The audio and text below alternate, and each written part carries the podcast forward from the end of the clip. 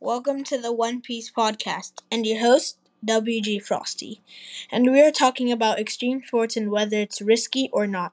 I believe it is worth taking a risk, other than the money. But back to topic. I think it is because there's headgear and pads for most sports. Like, for example, football. There's pads and especially medical doctors on the field. Well, we have heavyweight gear to not fall over. Medical doctors are really trained if anything were to happen.